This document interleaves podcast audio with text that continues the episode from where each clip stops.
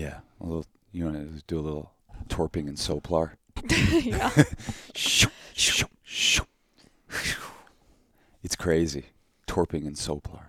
Whom called us it that? The guy who, uh, this Australian dude, the guy who first uh, invented changa. Mm. He's this crazy Australian psychedelic head, and he's the first person to come up with the idea of changa, which is like a smokable form of ayahuasca. It's a more of like a smokable form of DMT, I would say, which is ayahuasca, but like DMT is like, oh, you want to put in a crack pipe, and I mean, you could technically smoke it on a bowl, but with changa, it brought me to the same place. It was just Yeah. so much more gentle. Like Yeah. DMT was like, oh my god, my throat is on Yeah, it's fire and very it's harsh. distracting. Yeah, yeah. But this dude, uh, you know, he on his YouTube he talks about it, uh, like torping and soplar, and it's like, shoo, shoo. You hear like, that people doing that in ayah You, you hear people doing it in ayahuasca ceremonies do all the it. time. I've I've I picked it up from ayahuasca and I use it for my my day to day, but it's just like a way to like scare off like uh, anxiety and demon spirits and I don't stuff. know if he thinks of it like this, but we were we were working with Kurt on those music videos. Kurt, Kurt Vile. Vile, You know Kurt. celebrity musician. Yeah. Um, on those music videos last year, it was, and we've been working with him on some other things, and he just always goes whoo, Yeah, and I think of that as whenever he does it, I think of it as torping and soplar, like yeah, like moving the energy. He just, yeah, you know, is always like whoo, you know, and I kind of do that sometimes. yeah. You do it when we when we go to do a meditation, or or no, it's actually not meditation. It's when we go to fall asleep at night. I hear you over there, and it's like it'll be silent for ten minutes, and then I hear you go. Yeah. Hmm. Mm. And you've and you've told me you're like that's when an anxious thought comes up. Yeah, it's almost like my body is trained now. Like when I get overwhelmed before I go to sleep, where every fear, regret, whatever, Yeah. anxious thought comes in, and I'm just like, mm. or like that's not even right. That's not how it goes. It's like, mm. yeah. it's exactly that. and it's just like my body just being like, don't go there, and it, it really helps ground me. It's so cute. I don't even re- I don't really realize it until like after it happens, and I'm like, oh, of course. Yeah, when I hear it, I'm like, I'm, I'm just thinking, oh, like Cass is over there going through it. Sometimes I'm like, it sounds a little sexy when I do it. Sometimes, Yeah, and I'm yeah. like, just so you know, like, But uh, that's why I know what it is because you were like, hey, don't think I'm over here jacking off. yeah. Well, Because we keep separate beds. Yeah. So, you, you know, God knows what goes on, you know, once the lights go out. It's true. I have I have jerked off over there late in the night because it's like sometimes you have to do it to go back to sleep. Uh, yeah, yeah, yeah. You're like, all right, I just gotta rub one out so I can like That's incredible. That's great. You, you know, I don't go throwing my seat around like that. no, Um, but, not know, an, all of us have that i- if, luxury. if I was a woman, I would be taking full advantage of uh, being able to jack off as many times as you want, you know? yeah, I'm surprised I don't do it more considering that women have access to it all the time. Yeah, yeah. It's good to keep it special. I, did we start this podcast? Are we even recording? Are we recording? Fuck it. We're doing it. we'll do it live. I'll write it myself. I hope my voice sounds okay. I was at a bar last night. Yeah, you sound great. I, I haven't experienced that in a long time than just hanging out at a bar and losing your voice because they're blasting, Hey now, you're an all star. Get your game on. Like literally they played that song like four or five Did you times. think someone was fucking with you? No, I just thought I was like they have like five songs on repeat in here and I- yeah. yeah. So just to finish, because I yeah, feel please, please. like um, I think us. I feel like we should talk about that we sleep in separate beds. I do.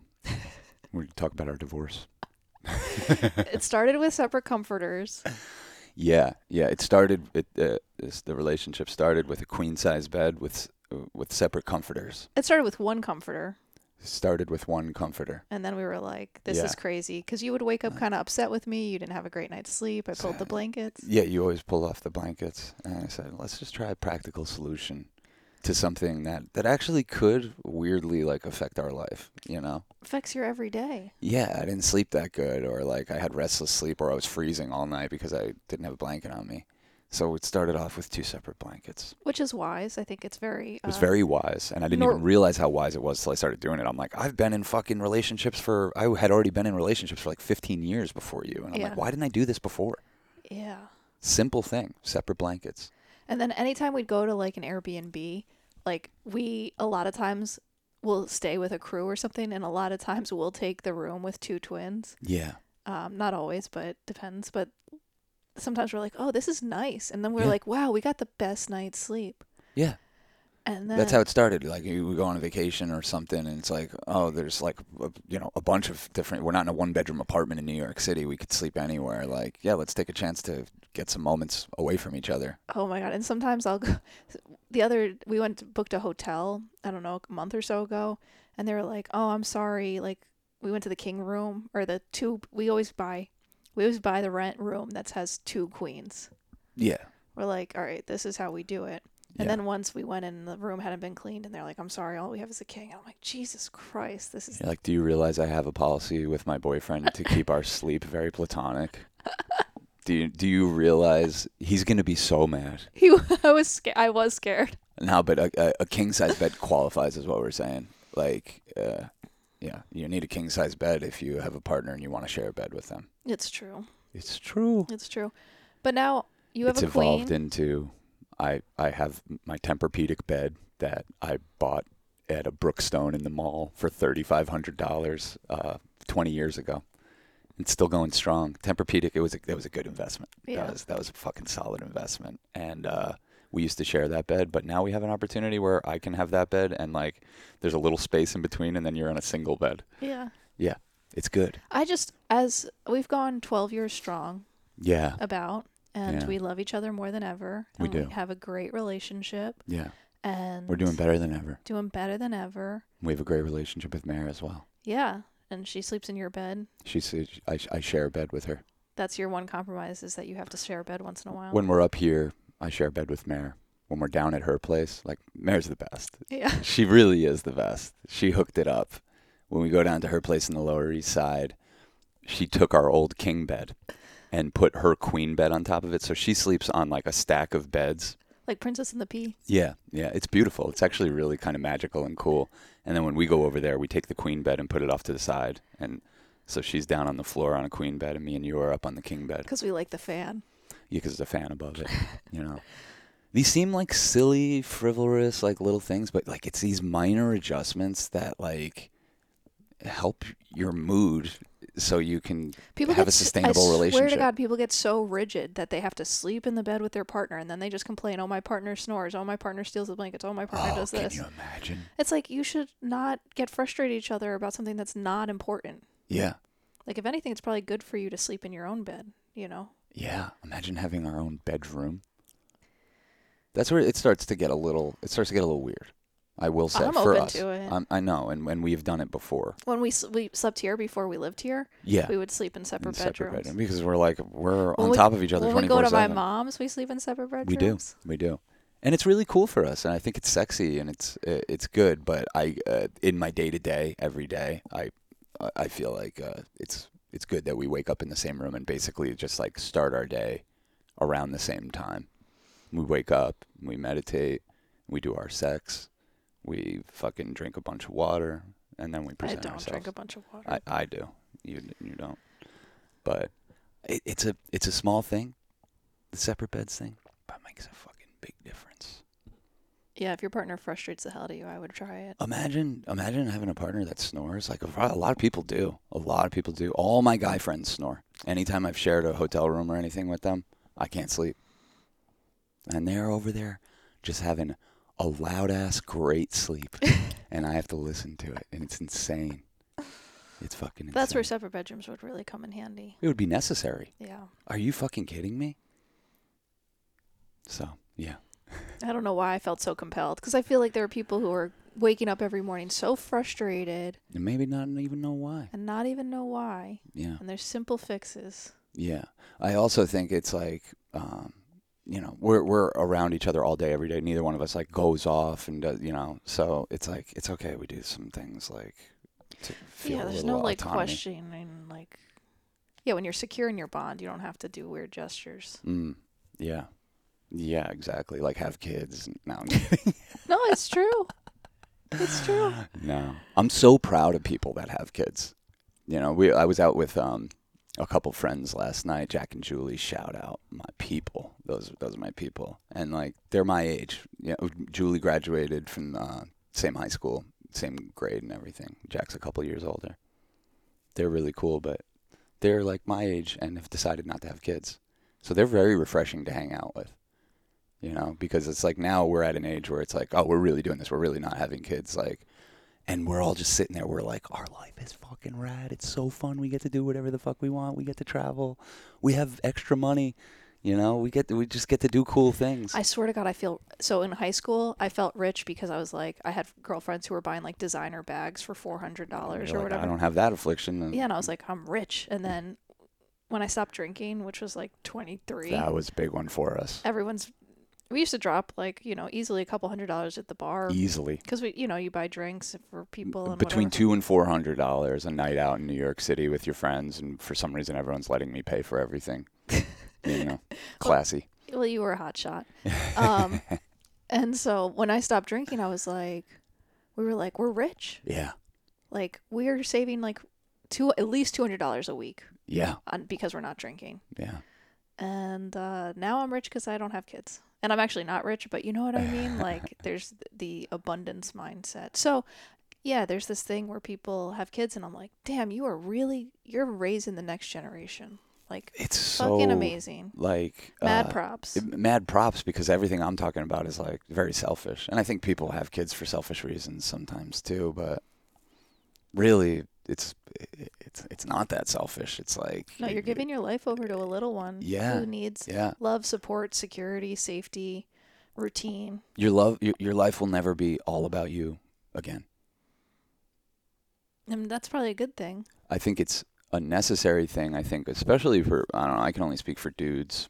You know, you get to the age around like 30, 35, and it's like, you need something to come in and just like make your life not all about you. You know, give you give you a bigger sense of purpose. And uh, you know, I, I think a lot of people need, need that. A lot of dudes need that, and it's a good thing for them. Oh yeah, it would probably. I mean, yeah, and we have to actively work hard to not just go into our life being selfish motherfuckers, and we'll see what happens. and, and we have to actively work hard to like um, supplement the growth that comes along with having a kid Mm, you know and really be intentional about that and figure out how to keep growing and keep uh, expanding our hearts and, and that kind of thing. Yeah, pray for us. pray, pray for us. Oh gosh. we were up late last night having a a good download. Yeah. yeah. I, I think that's a that's another thing that's necessary from time to time. Not in any drugs nothing like that no like hey let's throw on a show let's put on music or whatever like let's just sit here and talk. Take stock. let's take stock. And That's how it felt. it was so nice to uh, you know open up communication that didn't feel offensive or defensive or shame and blame based or just like hey let's assess the, f- our feelings. Let's assess how we go through days. Let's assess how we treat the people in our lives. You know let's let's assess uh, where our relationships are at and where we want them to go. And Set good intentions. yeah yeah set really good intentions it's i think it's a it's a necessary thing yeah, that was really fun. It was good because I feel like we got to challenge each other in a way that didn't feel like uh, anyone had to get defensive or anything. hmm Yeah. I appreciated it because I feel like you were calling out behaviors in me that I'm like I know that are there, and then you were just like, "Hey, I'm gonna just shine a light on them," and like these are not. It's you you. You framed it in a positive way. You were like, "You're really good about this, and good at this, but I see you not doing it in this way, and like, why aren't you?" being compassionate in this way or whatever and kind of like saying you have these qualities in you where are they Yeah. in this particular circumstance or whatever. yeah. And it was a good way for me to like think about it and see where some of my um I don't know, walls around my heart are, you know. Yeah. Yeah. I, th- I think it's really it's hard to self-identify. I think that's why we use chemical portals a lot because it becomes very obvious. You know, you become self-reflective in a way that like I don't think we have that much access to on the day to day, Yeah. or it's it's not even necessary on the day to day. Mhm. but um, yeah, to just open up like, cool, I want to evolve. I want to be a better partner. I want to have more fun on the day to day. You know, I want to have uh, a grand vision for how our life should feel and how to tap into our happiness and how I want to treat everybody. Right. Yeah. Yeah, it's good because it's like you know, we get on here and we talk shit, and I, I basically the point of the conversation was just like, let's live in alignment with like who we think we are. Let's Right. really put it into practice, and and we do. We're good about that, but it's good to have a reminder every now and then.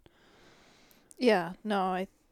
It's not always fun to hear the ways that you're not living in alignment, but I'm great. Like I wouldn't want it any other way. you I see. I don't even get that hung up on that. I'm like, oh wow, an opportunity to to grow a little bit and to change, and you know, that's that's been a, a big project of mine. At least the last ten years, throughout my 30s and into my 40s, is like, h- h- how do I evolve? I don't want people to be scared of me. I don't want people to, you know, be skittish or like th- just the things that that you you you naturally do to to defend your heart space Right.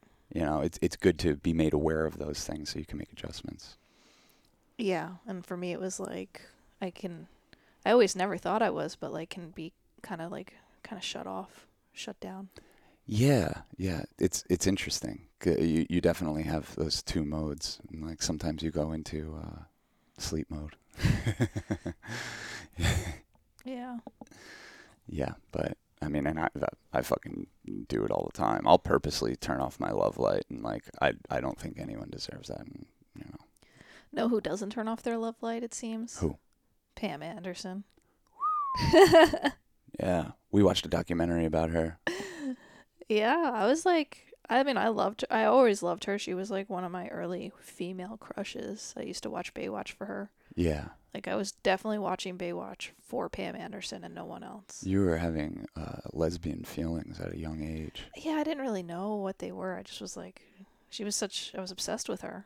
I don't. I've never seen anything like it still, and and it might just be the age I was when like she hit the scene, but I'm like, it, it, like just the definition of a sex icon, like it just exudes sex and sexual energy, and it, and it wasn't really put on. She's kind of actually like that. She's a hopeless romantic. She's been married six times. I love that about her. And I like, do too. At first, that like you know when they're they're in the documentary, they're talking about like the first couple marriages and the third one, and you're like, this is ridiculous. But then you start to get to like five or six, and you're like, this is fucking awesome. Keep this going. Well, I don't get the getting married thing because I just don't relate to that as someone who's never been married or wants to get married. It's a huge symbolic gesture. It's it's it's the most like over the top romantic symbolic gesture you could do. Well, I get it because like I was, I remember when we were like a few years deep, like I think we were lying in bed and I was like, I just want you to know that I want to tell you I want to marry you, but I don't actually want like I would marry you. Like it was like I just, it was like I want to express how deep my love is for you. Yeah, you're, without like, you're my person. Like that's it. You know. And yeah, like and mar- saying I want to marry you seems to be like taking it to that level, whether or not you actually do it. yeah. But getting married when you've only known someone for less than after my first relationship, that after three years, I was like, oh, there's like chemicals. And I was like, Yeah. oh, and you really get to know someone after three years. And then, I mean, after seven years, you really get to know someone. So I kind of just came up this rule like, oh, well, I definitely won't marry someone that I've been with for less than three years. Well, you're still on a chemical high. Uh, Like it sounds like a long amount of time, but it's really not in the grand scheme of things. And No, you're. You're high on oxytocin for the first three years. and love is like my favorite high. Definitely. Of course. 10 out of 10 would recommend. But Yeah. um yeah i feel like pam's like a love addict Yeah. Yeah. We know people like her. It's it's interesting to watch like a celebrity have that and like like you know going through her life and Mhm. relationships and just be like, "Oh wow, we actually know people that are like addicted to love as well." And not necessarily like addicted to the kind of love that that we have for each other, but the the feeling of just like, "Wow, like just that new sparkly thing. It's it's like one of the best feelings in the world. I could see how people get hooked on, it, especially if you're like a beautiful babe who has your pick. right Yeah. if you're pam anderson yeah. Yeah. very intoxicating very intoxicating. Uh, you know, it's everything about her, just the the level of integrity. Like, oh my god, she's never seen her sex tape. She's never made a dime off of it. That fucking series that they made on Hulu with Seth Rogen about her sex tape and her. It's called Pam and Tommy, I think. yeah She's never great. seen it. It was great.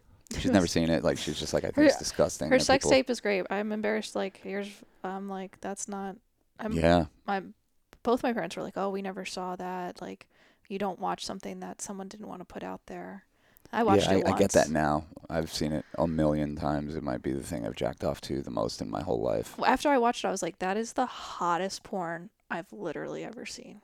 Or porn, Mm, like yeah. sex tape or whatever. Yeah, hate to say it because it's stolen property, but Uh, yeah, but it's like they love each other. it's real. They're yeah, they're deeply in love, It's and, so and they're real. they're freshly married, and like they didn't know each other for that long. Yeah, you when? I used to watch porn, like I don't know, ten years ago or whatever it was, that's what I would always want to watch, like amateur, like homemade. Yeah, of course. Like, of course, I mean, I guess we're documentarians. It wouldn't be that surprising that that would be what. Kind yeah, yeah. When we both used to watch porn, we had the same taste. Yeah. Know, and Yeah, that would, that was our bonding too. We were like, oh yeah, we have the same taste. yeah. Uh, I was like, I, I can't do this porn shit anymore. It's it's not good for me. yeah, it probably really is not good. Um, I mean, it's awesome in the way like donuts are awesome. Yeah. Do you know what I mean? Mm-hmm. You, you really want to like get your body used to that. You really want to get your body used to it to the point where you're needing that. You know, because because you know what's what's this sounds so lame, but you know what's really much more awesome than porn? Your imagination. Right. It's pretty fucking rad. And I think like if you're gonna say, all right, I still gotta jack off, but I don't want to use porn. I feel like your creativity could increase in other places in your life. I really do. I'm, I'm not kidding. Yeah. Yeah, because it, cause it, it's it, it you're high when you're watching porn. You know, it's like I don't know what the chemicals are, but they're getting released. You're high. It's a it's a dopamine Yeah. shot, you know. Yeah. And that's what I mean. That's what love is too. Like Mm. you're getting Yeah. like little endorphin bursts, you know, every time your person winks at you or whatever. Yeah. It makes life so much more exciting. It's like It the best really thing we have going Yeah. is that we can, even though we're all the same thing, you know, even though I know you're just a reflection of me, like we become enamored with each other. I know. It's so it's so cool. It's so weird, and it's very much like beyond our control. And I, like I've said this before, I think that's why they call it falling in love. And it's so weird because when like you that. fall in love, you have to like play it really cool, or you like Mm. you fumble it or whatever it's called. I'm glad we didn't have to do that. I know. I'm really glad we didn't have to do that. if you can fumble it with the person, they're not the person. Is kind of what I'm realizing. yeah, yeah, You know, if you can, if you can over express your love in a way that scares someone off, they're not the right person for you. yeah, yeah. You know, so simple. I asked you to be my girlfriend in the first five minutes we met. yeah.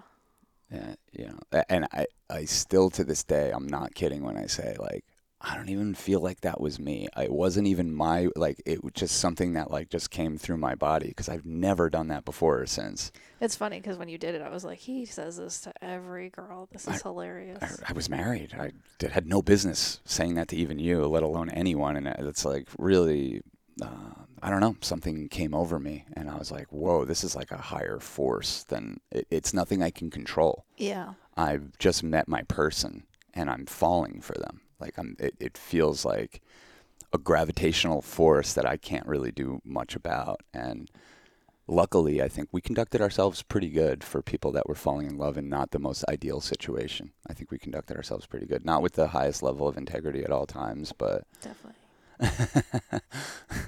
But like my bar of integrity is low, obviously, if I'm watching the Pam Anderson sex tape. So everyone was watching the Pam Anderson sex tape. That might be the most watched porn of all time. yeah, But really, I wouldn't be surprised at all. It's the Bible of porn. yeah, Yeah. Can you think of well, I mean there's like Deep Throat and Debbie Does Dallas and like these like iconic like 70s, but you had to go to a movie theater to fucking see that. This was available on the internet.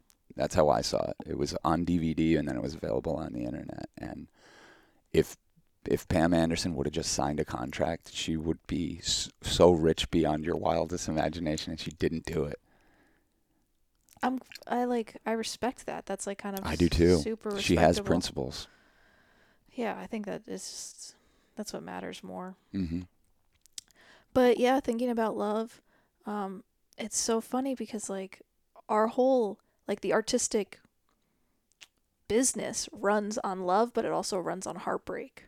You know, like all the music we love Yeah. is like for the most part, like some element is either falling in love or heartbreak. And I don't know. Would you think the proportion of love songs to heartbreak songs? What do you think the proportion of love songs to heartbreak songs are? Wow.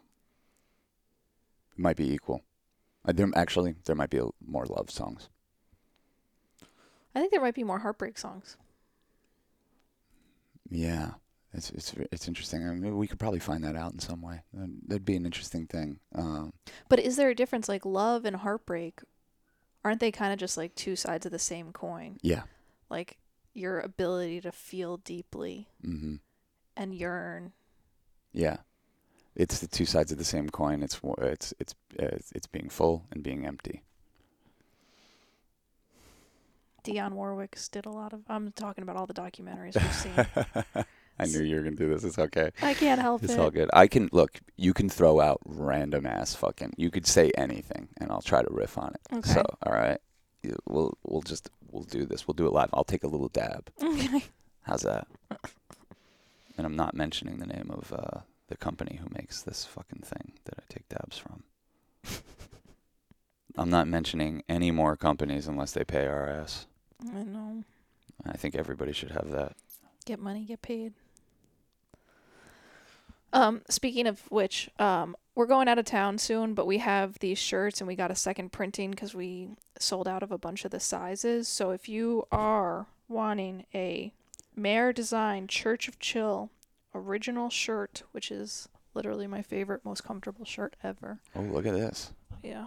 And you want some designer jeans from Joey. Um, this is the shirt, and it's available in the description below. But hopefully, you see this before we're out of town. Cause You're- being uptight right now.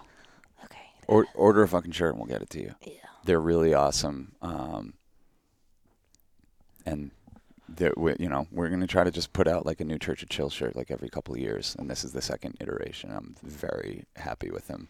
Mary's the best. She's already designing other designs, and I'm like, damn, that's so I know. good. I know. How did we get so lucky?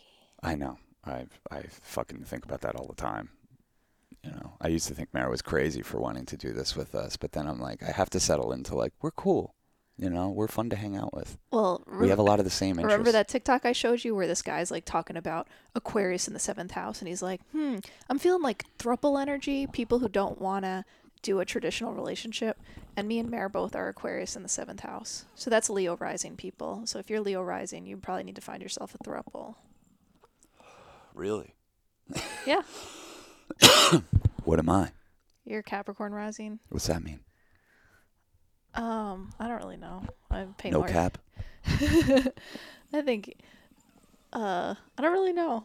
I should, I don't know as much about your astrology as I probably should. or at least rising sign. I'm not even sure exactly what my rising sign means. Mare knows too much. You know, Yeah, I rely on her. Ev- every every one of my behaviors, she could pinpoint to something in my fucking house of goddamn whatever. You know. yeah. it and it's cool because I think it's uh, part of the reason. I think her understanding our astrology is part of the reason we've gotten this far. Because it it does bring online a lot of compassion. Yeah. She's Yeah. like, "Oh, I knew you'd be an asshole today." So Yeah, it's fucking crazy. I knew this last couple years you'd be a broke ass motherfucker. yeah, the whole time we've been together, I'm like, Mare's with us, and she's not even like we used to be ballers. bawling, bawling. We used and, to be and we'll get we'll ballers. get back to it. We just had to fucking get a little bit of a reset. But uh, yeah, Mare's Mare's been with us entirely in our non-bawling phase. yeah. It, it she's been with us through making movement movies with unemployment money and fucking just uh, trying to drag our broke asses around to make music videos and shit and like Mhm. just doing our best but like she has no idea like when we're popping with commercials and shit like it'll be it'll be very special Calling it back in. yeah I I, I kind of like this uh period of more austerity. Not even fucking hating. Uh, we do good in we do good in that, uh, or at least I always have. You know, when when I'm at the top of a mountain that I've uh, been struggling to climb for a while, it's a very uneasy feeling about it. Right. We've experienced that together, Yeah. and and I want to, and and maybe it has to do with uh, thinking I don't deserve it or I didn't earn it or whatever. But there's something very strange about accomplishing your goals. It's a very weird feeling. Like, wow, I did that. I'm doing this. Right. But it's also like really good to feel like, oh, it's on me. I have something to work towards. Like, hmm you know, I got to show up and put effort into this thing so I can achieve my dreams, you know, and Yeah. and also just like there's so much potential. You kind of Mhm. are getting high on like, okay. Yeah. And then you, the results, like you can see the results and then once the result happens, you're like, okay, how do I not cling to this Yeah. or rest on this? Mm. how do I keep seeing the distance? Because you don't, life is not like a, an arrival. It's a period of uh, becoming. You know. Life's a journey, not a destination. Tell me, how hard can you fly with broken wings? What is that? You know that one? No. It's Aerosmith. Oh, maybe I just didn't hear your rendition of it. Didn't come through clearly No, enough for you me. don't know a lot of Aerosmith songs. It's okay. I do like Aerosmith when I hear them though. Sometimes. Yeah, they're pretty fucking good. They're they're like they're they're one of the like you know that saying, uh, "Don't bore us, get to the chorus." yeah.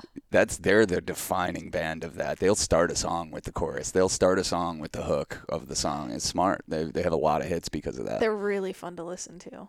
yeah, yeah, totally. What's their biggest hit? I mean, from uh, from your lifetime, it's probably like that Armageddon song, the song that was in the movie Armageddon. I can't remember it.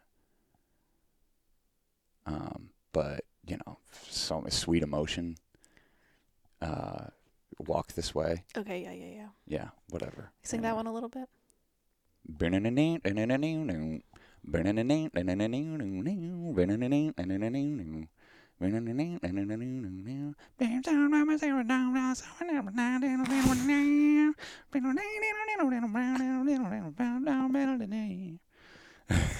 Walk this way. yep, they're uh, a great Boston band. We're like obsessed with Boston bands right now. Yeah, We kind of had a moment where we realized like all the there's like a bunch of bands we like right now that are Boston. And I had never even thought of any of them as Boston bands. Besides, you're like we were like, oh, let's name a band from Boston. I was like, well, Boston, Boston, and then I couldn't go further from there. But then you were like Dinosaur Juniors from Boston. the Pixies, The Pi- Morphine, yeah, Pixies, Morphine. Aerosmith, the Modern Lovers, Jonathan Richman. Yeah, those are some heavy hitters. Those are fucking heavy hitters for for a town that's like. Look, I I think that there's other cities that like if I had to choose American cities to like say I can only listen to bands from this town, I don't think Boston would make the cut, but they make a pretty good argument for their population. The amount of good music that's come out of there is pretty crazy. Yeah, and you just don't think of Boston as like an art. I don't. I haven't thought of Boston as like oh an artistic hub, but you know, Yeah. when you p- put those bands in a room, you're like oh shit. Yeah, when I think of Boston, I think of like They might higher even education. take something on Seattle. You know. Yeah, yeah, no, I yeah, in the in the sheer amount of like because we could go on, we haven't even looked into it. That's just off the top of my head. These are the bands that I know that are from Boston. Yeah. Yeah, pretty rad. But what were we saying right before that? I'm sorry. I don't know. I started singing "Life's a journey, not a destination." Oh, we were. I was just. Oh, we're we're talking about uh, achieving your goals and the feelings of that and everything. hmm um, just it, it, it's just to say it's like you think you almost it, it's almost like and, and I hate and I fall into this trap and I hate other people falling into this trap of I'll be happy when Oh yeah, and I always say that. you know like Mhm. yeah and and I I get into fucking huge swaths of my life where I'm treating my life like that like like oh it's gonna be so much better when it's gonna be so much better and it's like you can actually pull that into now and have a great time like doing what we're doing like brick by brick rebuilding our business and redefining what kind of artists we're going to be and figuring out how to be more sustainable. You really want to I'm enjoy. very happy doing this stuff. you really want to enjoy the process, is what we realized. Yeah. Like, if the process of making these movies isn't fun, like we're on the wrong track. And I think you've really helped hold the line with that, especially. And I think it's um, worth sharing because I think anyone who's in an artistic pursuit, like your art is infused with the journey along the way. Yeah. And Yes. I think what you're really good about hol- like holding me to because I'm not as disciplined, I guess, in the vibe. Like I think I hold a pretty good vibe and sometimes I can hold it better than you. Like Oh yeah. uh but that said, especially like with these films we make or whatever we're filming, I think that's the best example. Like I'll get stressed like cuz my job is to produce and make sure everything's going perfect and you know, think ahead and worry about what could go wrong. But you always bring me back to like you're like it's not worth it if you're like a stress mess. Yeah. Not None on- of it. It's not but you're also infusing this project with like you need to hold the highest vibe like here in this moment. Like it's not just when the cameras are rolling. It's everything I- around it. It's even more important actually And than when the cameras are rolling. Yeah.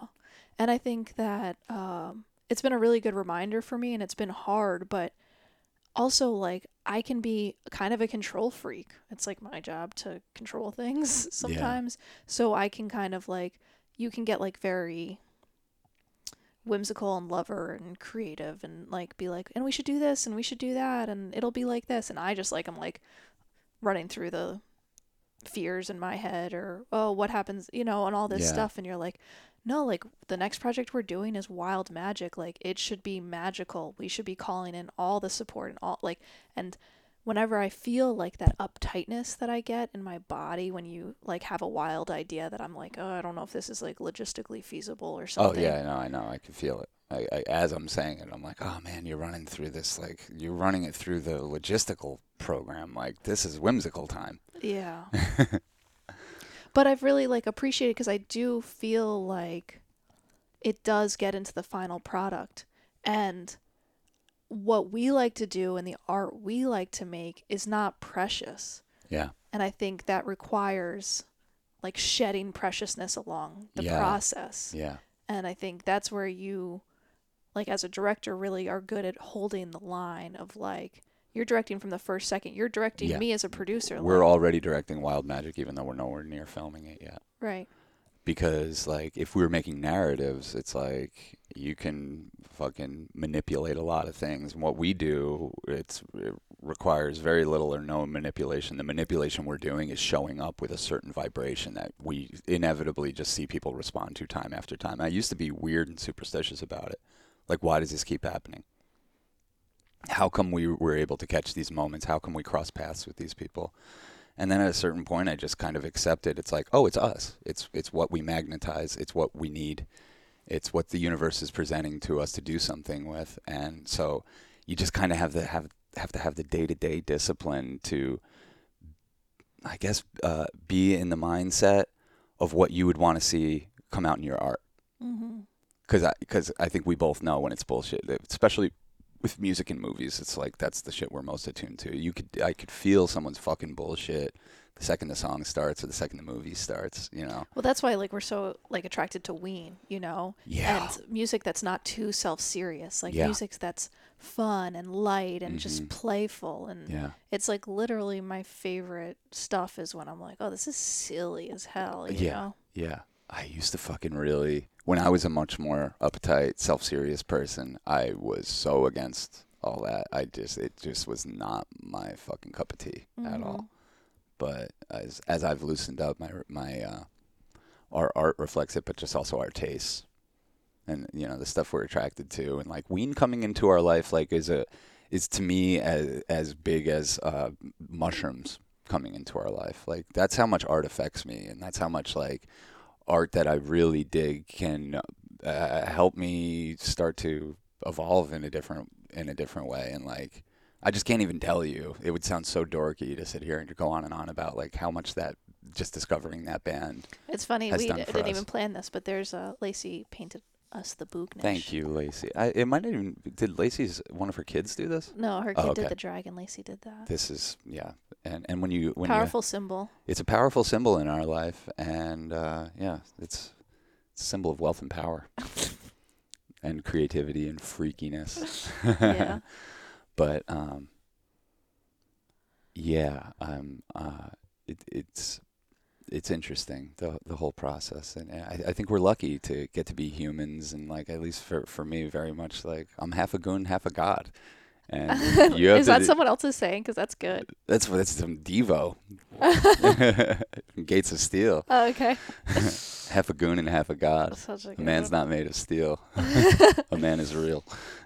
Well, that's kind of like what we're talking about, like with love and heartbreak, you know? Yeah. And it's like, and the hardest part may be close to impossible. It's like you can accept when you're sad, and I'm not saying you, the point of life is to not ever be sad or heartbroken or whatever, but how, like, and I think that's what artists are so good at is like taking the heartbreak and like turning it into like a rose bush, Yeah. you know, and just utilizing it. And, and that's like, That's what we're doing with documentary. This country is heartbreak. Right. Everywhere you go, it's it's just heartbreakingly real and heavy, wrapped in the most corporate, sterile, weird fucking environment you could possibly do it in. And it kind of fascinates me to go out into that and try to show that like, oh, this is actually a rose blossoming. And and just doing that through various angles and playing around with this medium, it's like that's me being a god, Mhm. you know. And then my other half's a, a fucking goon who's a, a fucking fool that you have to put up with, and I'm all over the place. And you know, I, I know I have both parts of that in me, and I kind of I kind of respect it. You know, I can feel when I'm being a goon, and I can feel when I'm being a god. And when and when I'm being a god, I always come back with a, like that wasn't me. I don't know what that was. I don't know what came over me. I don't know how I did that. You know, when you're being the goon or the god. the god. Yeah, so you, t- you do take more ownership of your goon side than your god side. Well, it, it comes over me, and it's like a very, it's like a palpable, physical, very visceral feeling. The god of the goon? Goon, goon hand rising. you know, Uh. I'm like, because it's weird. Because when I'm not, when when I'm not in my goon mode, I uh, I can't imagine being like that. Yeah, you're like, what could I even get upset about? How could I ever get upset at Cass? Yeah, I'm an angel. Yeah, how could I get upset or frustrated with my parents? Like, yeah, every moment with them is a gift, uh, you know. But it- wh- when I become a goon, it's crazy. I'm like, here it is It's so funny. You get up. What the fuck? It's so funny because you like with your parents. We go upstairs and you're like, I can't do it every morning. Like it's yelling, it's yelling, it's everything. And then you go up there and you're the one yelling. I know. I'm not trying to give you a hard time. No, it sucks. It really sucks. It's it's like the only acceptable form of communication in this house. Well, Because you see me calmly for months try to get get a point across about mellowing out the vibe, and um, I think the way we're attracted to chill, and that's like our home base that we're always trying to get back to. My parents are like that with conflict, and I don't think they realize that, and I don't think you know. So it's really hard to, you know, go from from chill into like their more conflict driven uh, personalities because because if there's not immediate conflict between them two or my sister, they'll go out to, to the family, start thinking about the family, and, and then if it's not in the family, it's in the extended family. If it's not in the extended family, we better go out to all the tragedies that are happening. Did you hear so and so's uncle's best friend died? You know, like that stuff. And if it's not that, if there's nothing there, then they'll go out to world news, and there's plenty there. And so it's just this mode of constantly being like fight or flight mode. Like your your fucking nerves are shot and it makes for a more reactionary person. And I do work to not be that way. When I go and I'm outnumbered up there and the only thing that they can hear they can't hear my my my God mode. They can't hear it. They only understand goon mode because they're in that all the time themselves. Because because they're so attracted to it. Not even I wouldn't even say attracted to. They're addicted to conflict and they don't know it. You know? So it's really hard for me to like to, to bear witness to this and try to make a difference that I think will help everyone in this house, including including Caitlin, who has epilepsy, and epilepsy is based on a fucking fear and a stress response. I'm like, we should mellow it out here. We should mellow it out here. We should mellow. We should fucking mellow it out here. you guys are fucking insane. You know, like yeah. it's crazy. Well, I think it's kind of cool that the basis of the Church of Chill comes from like a response to things not To my being childhood. chill. Yeah, it's, it's just a response to my childhood. But it's like that's the half goon, half god. It's like uh a tree only reaches up to heaven if its roots reach down to hell. You know, that's Carl Jung, you know. It's Yeah. it's it is all this like balance of understanding the darkness and so prioritizing the light, you know, or whatever.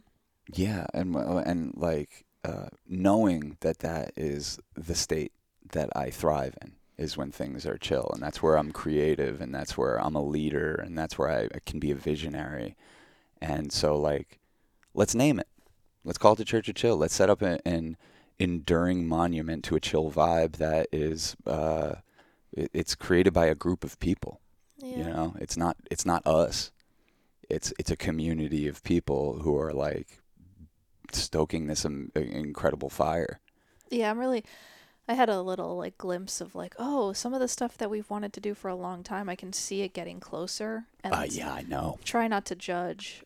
Yeah, It because I feel like oh, there's so much stuff that we haven't that we've wanted to do for so many years, and I'm like starting to feel it get closer. and whoa, it's it's happening. It's very exciting. Yeah. Um, and I'm glad. And that's kind of like the reminder of like, okay, hold your highest intentions and don't judge how or when it happens, but just trust that if you continue to work towards something, it will happen. And I'm kind of starting to get little sneak peeks of like, oh, some stuff we've wanted to do for a long time is starting to feel closer. Yeah, And that's exciting. But also, I just want to say, like, like I'm a half goon, half god. So are your parents. Like your parents are like the most loving people, ge- kind and generous people I've ever met. And we're Yeah. like, yeah, you're frustrated. And they're you're their son, so you're getting like triggered and can talk about the craziness. Yeah, a but- lot of childhood stuff comes up, but like you're more objective, and you see you see their light and their beauty and Yeah, their love, and they take really good care of Katie. yeah. Life is You know, hard.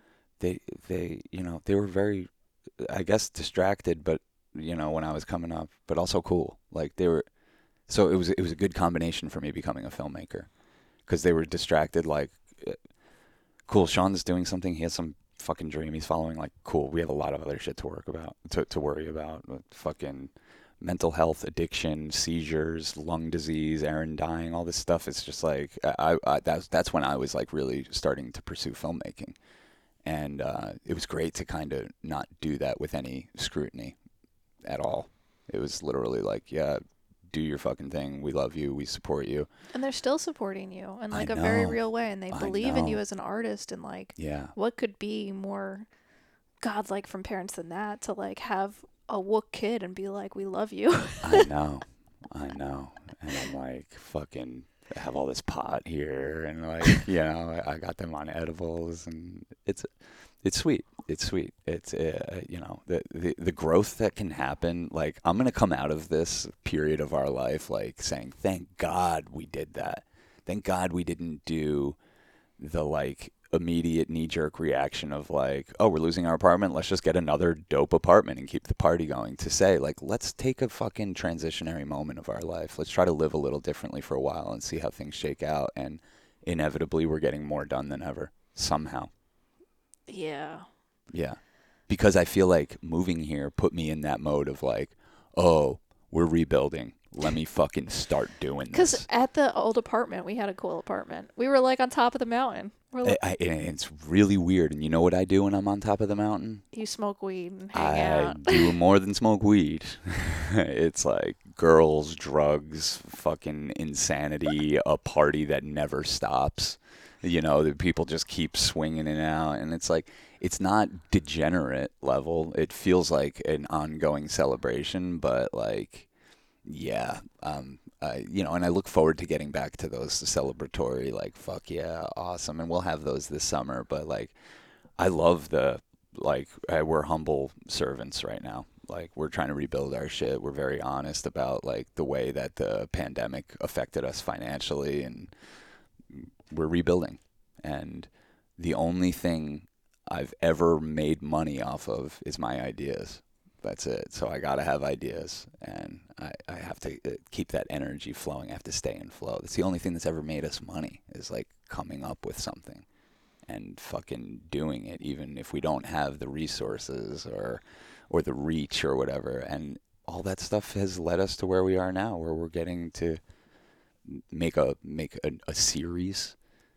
You know, we're developing a series. We shot the pilot. It's called The Family Trip. we're about to go make a film called Wild Magic, which, like as you say, I think could be our magnum opus. And uh, it's cool that I don't have the type of parents that are like looking at me like, "What the fuck are you doing, dude?" Yeah. like it's cool because I don't even think they fully get what we're doing, but they don't question it. Yeah. I think they recognize, like, my mom recognizes. She's like, you guys are always working. Like, Yeah. as much as, sh like, we're not, like, yeah, we're, we're needing a little extra help, but, like, we're not just, as much as we smoke weed, we're doing it in collaboration with moving a lot of energy. Yeah. You know, you, you smoke weed so you can focus and have ideas. And, I smoke weed to um, allow more of a, a feminine spirit to take the wheel. It it helps me with that. I think I would be much more goon than God if I had never uh, discovered weed. It kind of like showed me the way. yeah, there's definitely things that can bring out more of the goon energy. And what would that be? Alcohol.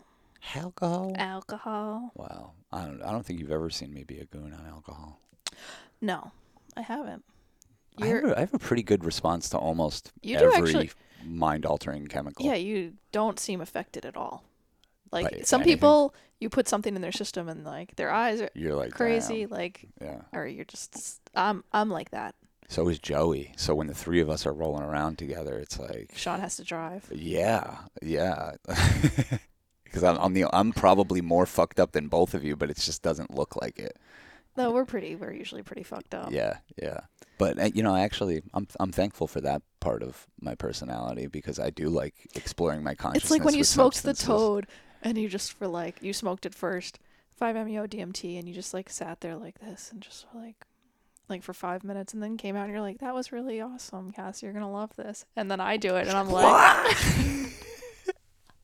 bawling my eyes out like Yeah, and it's Yeah. not like you had a different experience, you had a similar experience, but just like how you react is different, I guess.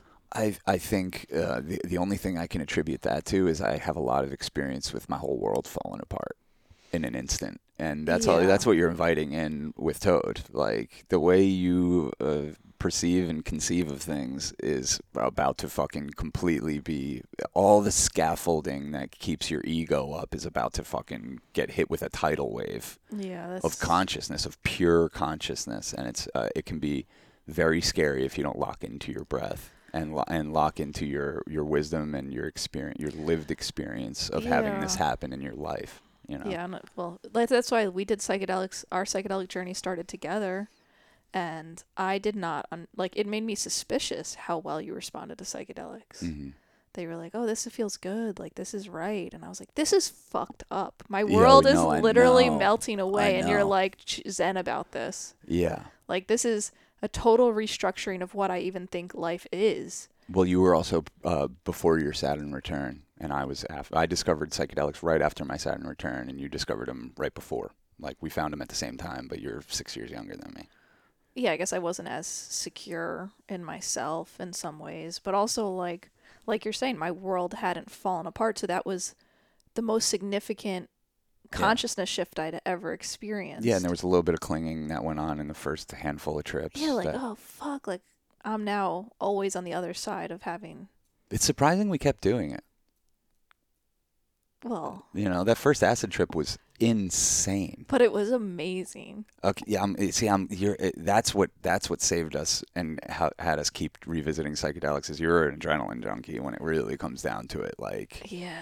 you're like, wow, okay, this is destroying my world, but fucking what a rush! I gotta try that again. Yeah. Yeah, But it was I just I gotta remember like the digital fish like hopping along the wall, Yeah. the por- like the portals of light and information and yeah. Aella holding space for us, so beautiful and calm and mothering. And shout out to Aella, shout out to Aella. Um, our friend. the f- first ever episode of this podcast That's was the, was the inaccessible, but maybe it's we'll inaccessible, dig it but up. maybe we'll put it out at some point. But uh, that that episode's called "The End of Greatness," and it was uh, we recorded it. It was our first episode. We recorded it the day before we took acid for the first time, which she gave us. The next day, she came over and hit us with acid. But uh, Aella has been a, a I guess I would describe her as a muse. Um, usually, a muse is somebody that's a little bit more, I think, in the background. But like we, Aella is like, she's been in two of our movies. Mm-hmm. She's like the star of Cam Girls. There's Mhm. a lot of girls in there. And then um, we filmed her. We made a movie called Sweet Nothing, where she took two and a half tabs of acid and just melted her life. And she's so she's such an effective communicator. It was so fascinating to film that. And uh, yeah, she's just an endlessly controversial and fascinating figure. I think uh, she's a uh, an, an important character in modern America. I, I think she's necessary and important. And she just got on the Lex Fridman podcast. Yeah. Which is crazy. That's a huge podcast. crazy. We were the first podcast she ever did. Yeah. Fucking crazy. Now she's on Lex Fridman. She's awesome. She's Yeah. crazy. Like She's crazy and she's awesome. crazy and awesome and I like have such respect. Like we definitely don't see eye to eye on most things. Yeah. But but we're there's- such good friends. There's like a It's- mutual respect, Yeah. which is cool. yeah, it's weird. It's like I, I know that she looks down on our, our worldview. But it's like But she doesn't look down she on us, though. She doesn't look down on us. Like, you know, she just has a different, more analytical way of seeing the world.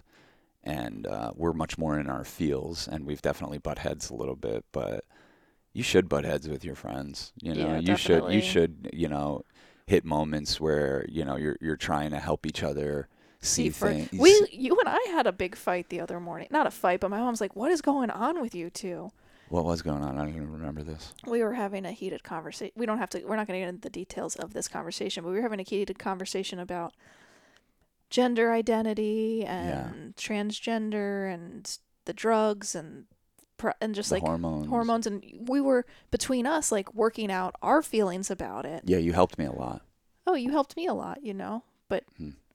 but just see things differently and and just like wanting we both want to be like compassionate accepting loving people. Yeah. but like especially in the safety of your friend group or your intimate groups like you need to express and say imperfect things and and talk about fears and talk about concerns and talk about all of it so that you can kind of like work it out and because the topic should not be so there shouldn't be like a bad way of talking about things because we are learning and if everyone's coming to the table wanting to learn and not being so attached to their idea but being able to express themselves and then feel the reflection back otherwise we'll just be in our individual silos of like oh well i know everyone's crazy and i am right you know Yeah, and and that's happening more and more.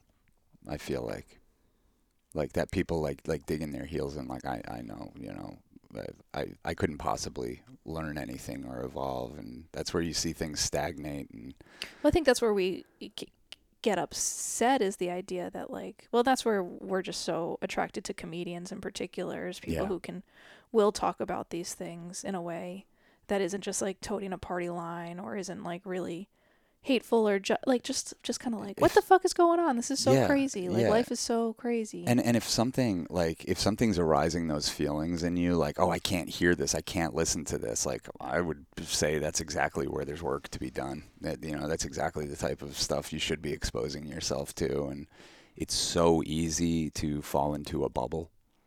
Uh, to the point where where algorithms are pushing the algorithms are trying to organize us by that stuff and only feeding you stuff that keeps you in your bubble. And uh, you know when when you when you talk to people and you're real with them it takes you out of your bubble. And and when you're not ashamed of of your opinions but also not uh, averse to hearing other people's and letting it evolve the way you think Or about things it's so much more fun. Yeah. And what I was trying to say to you is, I was like, I don't think we know enough people to have, not that we can't have an opinion, but to have like a full understanding of what's even going on right now with gender. yeah You know? oh I, yeah I, I literally have no idea i have a handful of examples from our life like we are, we're the old folk now. i know I And we, we listen to your parents sometimes and we're like, God, they're so behind. yeah And then, and then that's what the younger generation's saying about us. Like, God, they're so behind. yeah yeah but they're watching our movies you know Well, their movies are not us. They're everyone. They're, uh, yeah you know, it's not just us. It's, Yeah. it's, we're, but they are a pure expression of how we see the world mm-hmm. you know and a young person might listen to this and be like god damn they're so out of touch they don't have the updated language they don't have the updated software and all that razzle dazzle and shit but yo we're pure hearted motherfuckers give us a fucking chance here Well, you're acting like we said something controversial, which I don't think. I think we skidded around. So every fucking thing we put out, someone's up up my ass about something.